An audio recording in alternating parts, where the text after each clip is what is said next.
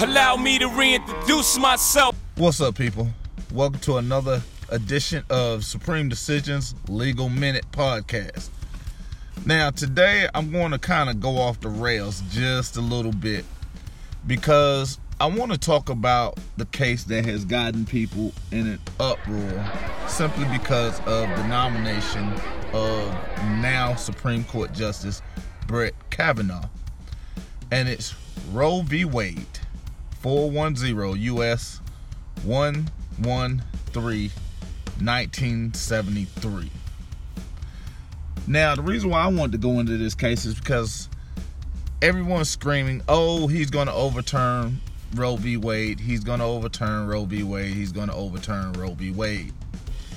Now, here's the instance of why it won't happen. But there are going to be things that's going to be addressed that Roe v. Wade is going to be considered.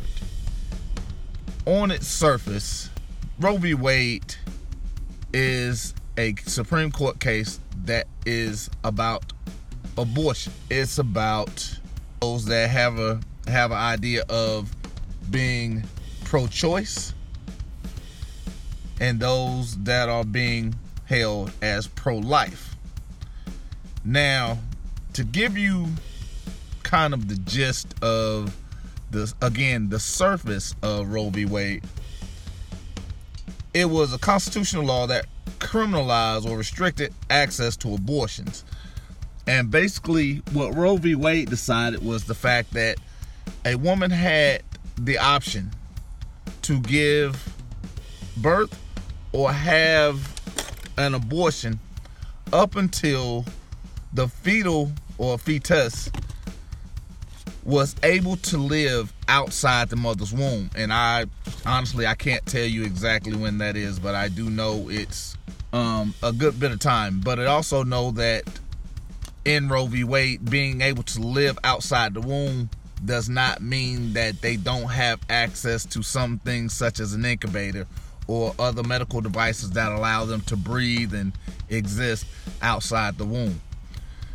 Now, um, the reason why it goes through this is because there were issues of privacy and also a violation of the due process clause of the 14th Amendment.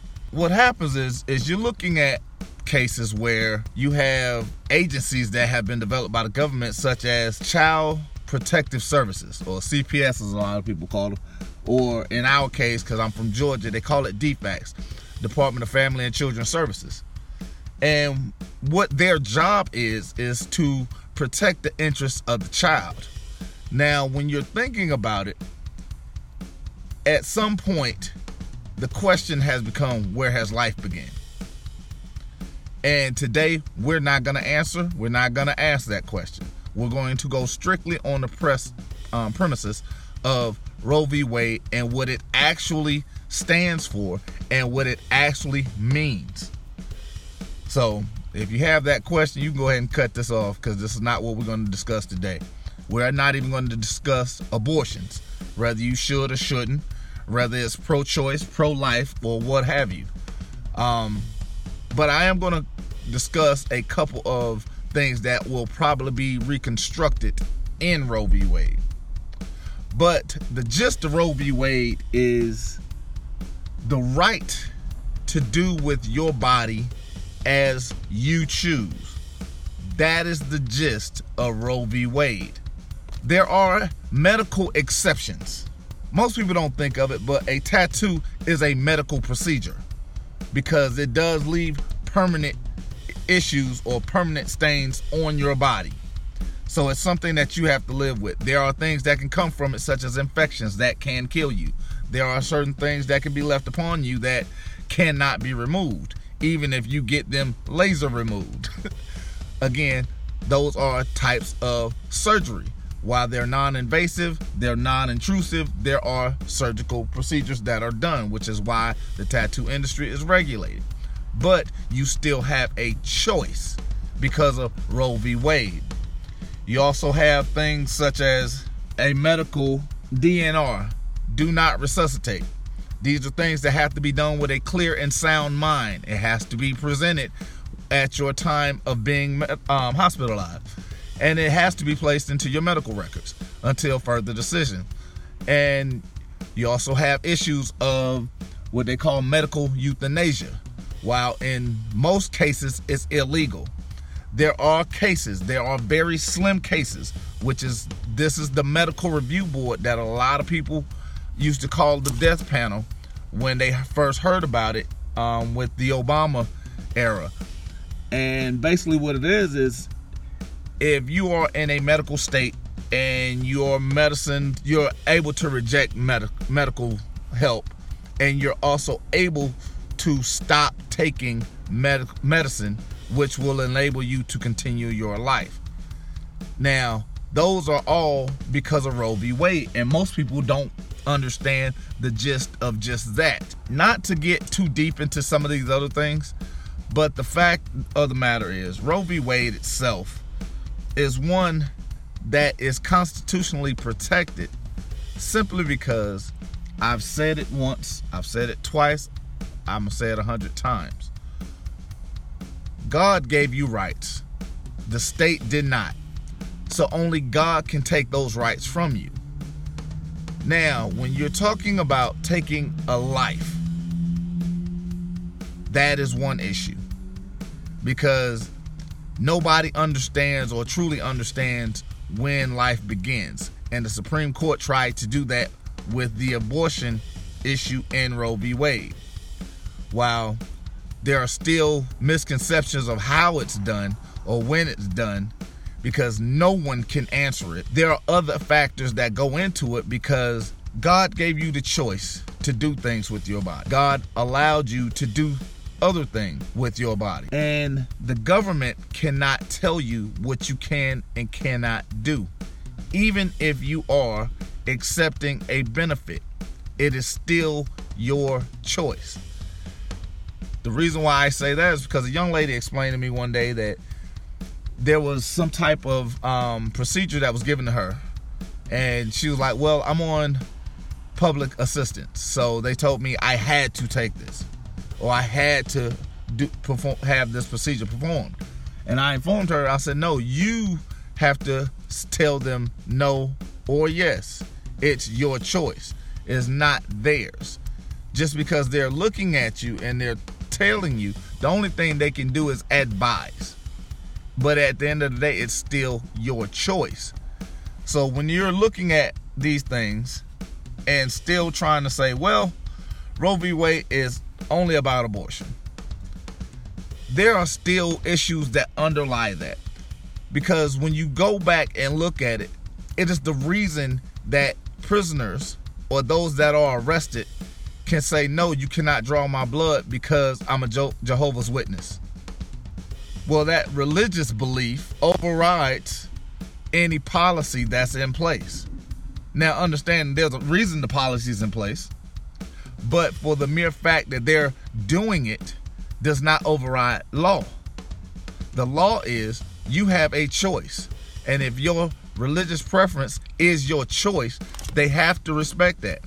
Just as they have to call you by the name you tell them. Because everyone that is a public servant is just that a public servant. They cannot give you orders or instructions without you asking for it. The only thing that they're able to do is advise. When you're looking looking at the things that are afforded to you through. Wade, I just touched on like minor things because even things such as prostitution. I actually did uh, another podcast, which you'll probably hear next week, regarding that because prostitution is a Roe v. Wade type issue simply because a man or a woman has the right to do whatever it is with their body that is not harming others. In that instance, I don't want to like call out a particular person, but Roe v. Wade is also the reason why people are in an uproar that those that are diagnosed or clinically diagnosed with a even the STD or a life-threatening disease, they are not prosecuted criminally because they're still out having sex with those with others, unprotected sex rather, with others, and not ex- disclosing this after being notified or being put on notice that this problem exists and they are quote unquote contagious, like the outbreak monkey, and they continue to pass on this deadly disease. They are not prosecuted as criminals, but because of something such as Roe v. Wade and HIPAA, which are privacy issues, they are not entitled to disclose medical issues with it, with you. And they are allowed to do what it is with their body that they choose. This is why whenever you're looking at this, you have to look beyond the abortion aspect of it. You have to look beyond the Supreme Court issuing of just the overlying verbiage of it. It is a greater issue at stake because every aspect of this has to do with being able to choose what it is you do with your body. Now, a lot of people like the fact that the government can't step in and tell you, okay, well, you have to do this and you have to do that. Because at the end of the day, who likes taking orders? I know I don't. I'm not very good at somebody, you know, telling me what I can and can't do. You know, and I'm also not one of those that just do it just just because somebody else is telling me I have to. Oh, well, you can't do that. Mm, why? Why can I not do that? Who said I can't do it? Now, it's different if I make a choice to not do it or to do it, which is the reason God gave us this thing called free will, not government rulership. Free will is done through absolute choice. And it's the reason why, whenever you're entering into a contract, you must have sound mind to exercise free will, your choice.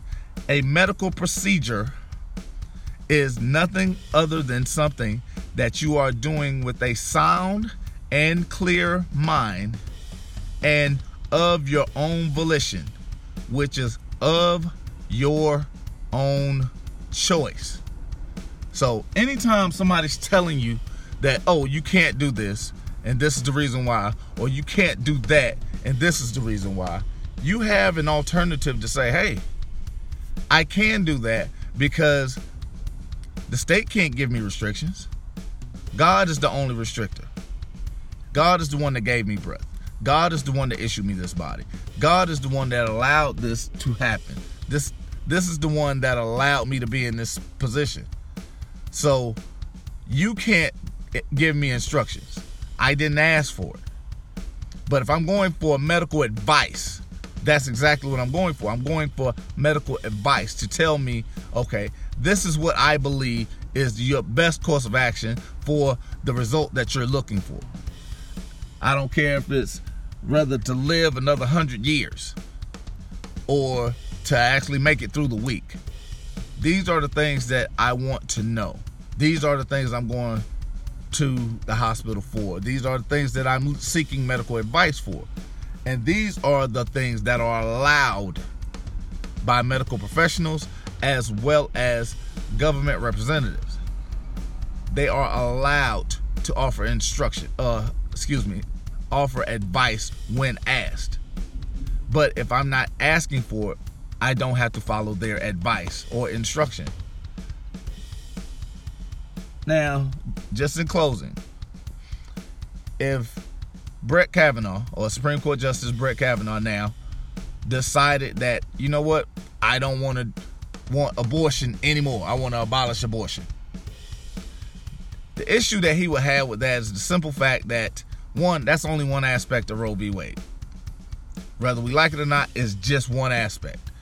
And he would still have to have four other people to say, you know what, Brett, you're right. But the problem is, even in Roe v. Wade, there was a subsection which dealt with part of what is being argued. which, like I said, the first part of it was the fact that the fetus had to be at a certain ability of breathing without or outside the womb. So it had to be breathing without the aid of the mother. And then, two, there were other restrictions such as the health of the mother and the situation in which the mother was, which the child was conceived. Because even in a case later that was decided in 1973, 7 to 2,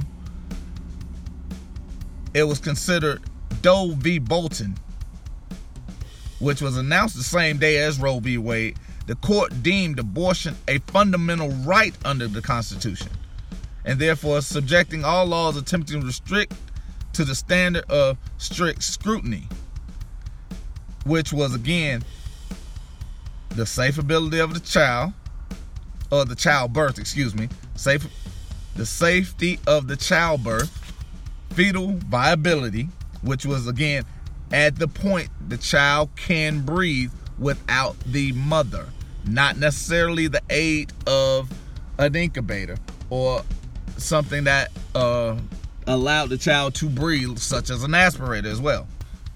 Now, one of the things that I found surprising, but again, it was why this case deals with the right of use of your own body.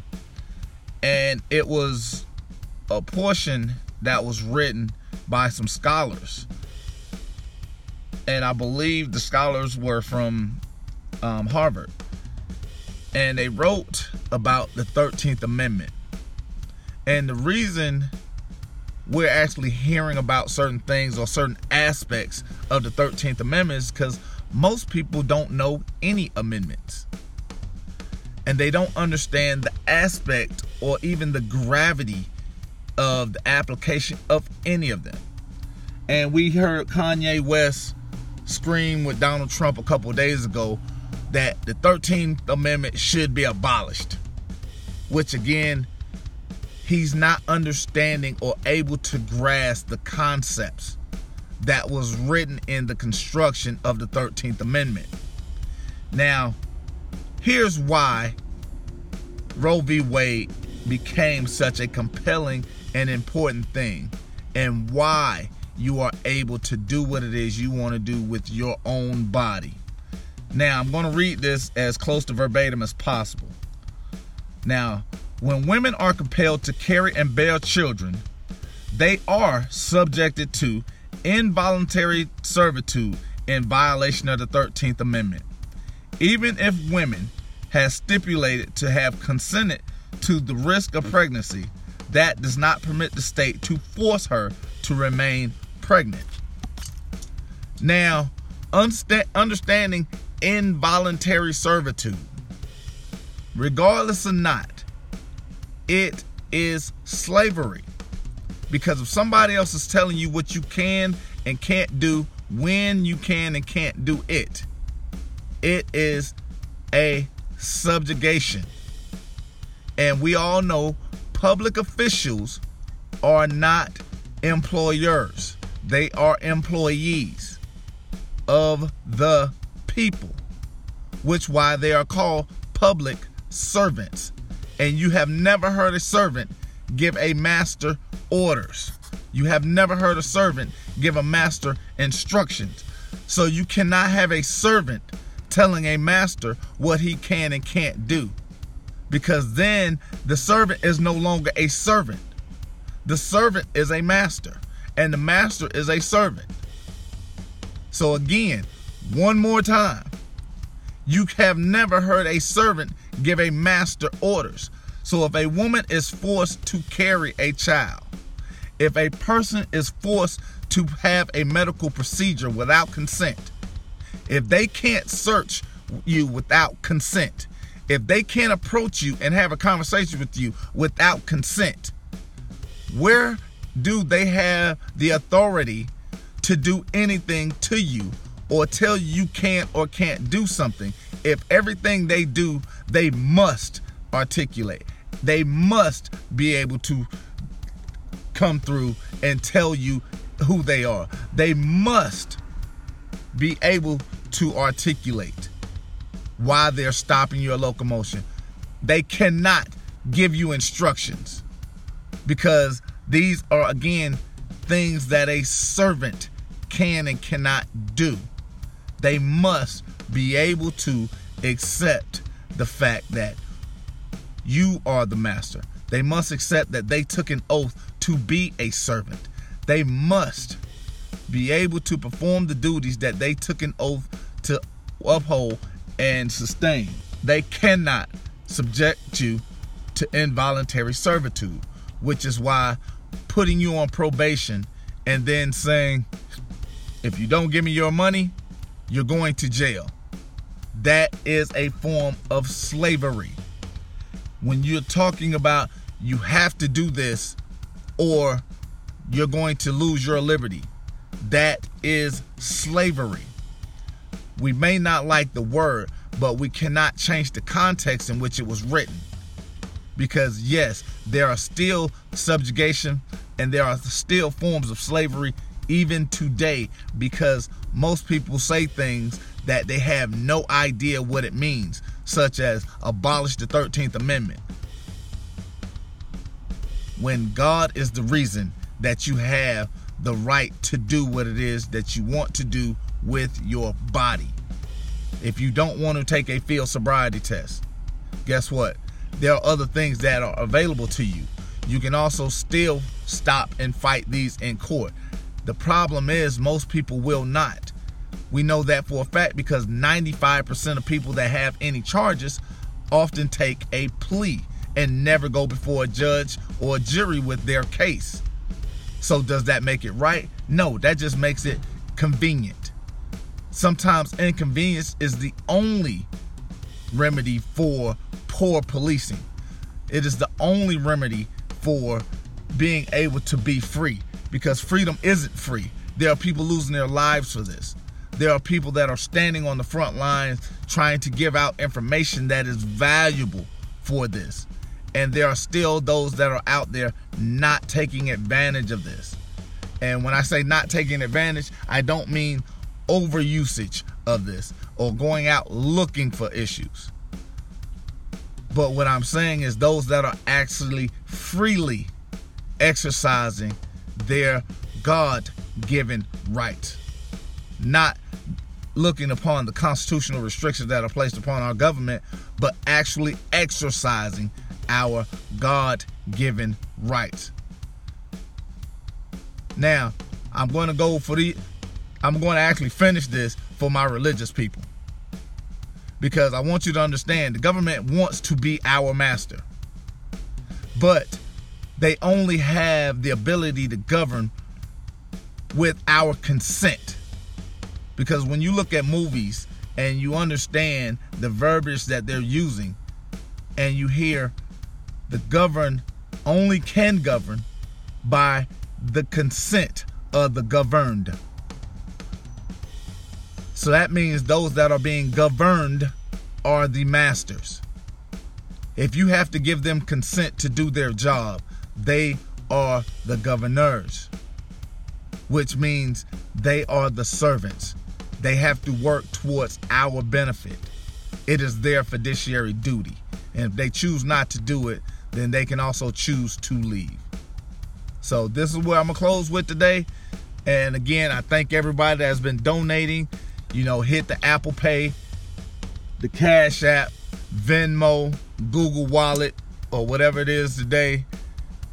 PayPal. I appreciate everybody. We're still growing. We're still going. And I love each and every one of you. Keep listening. Share this. Do whatever you need to do. Keep us rolling. And until next time.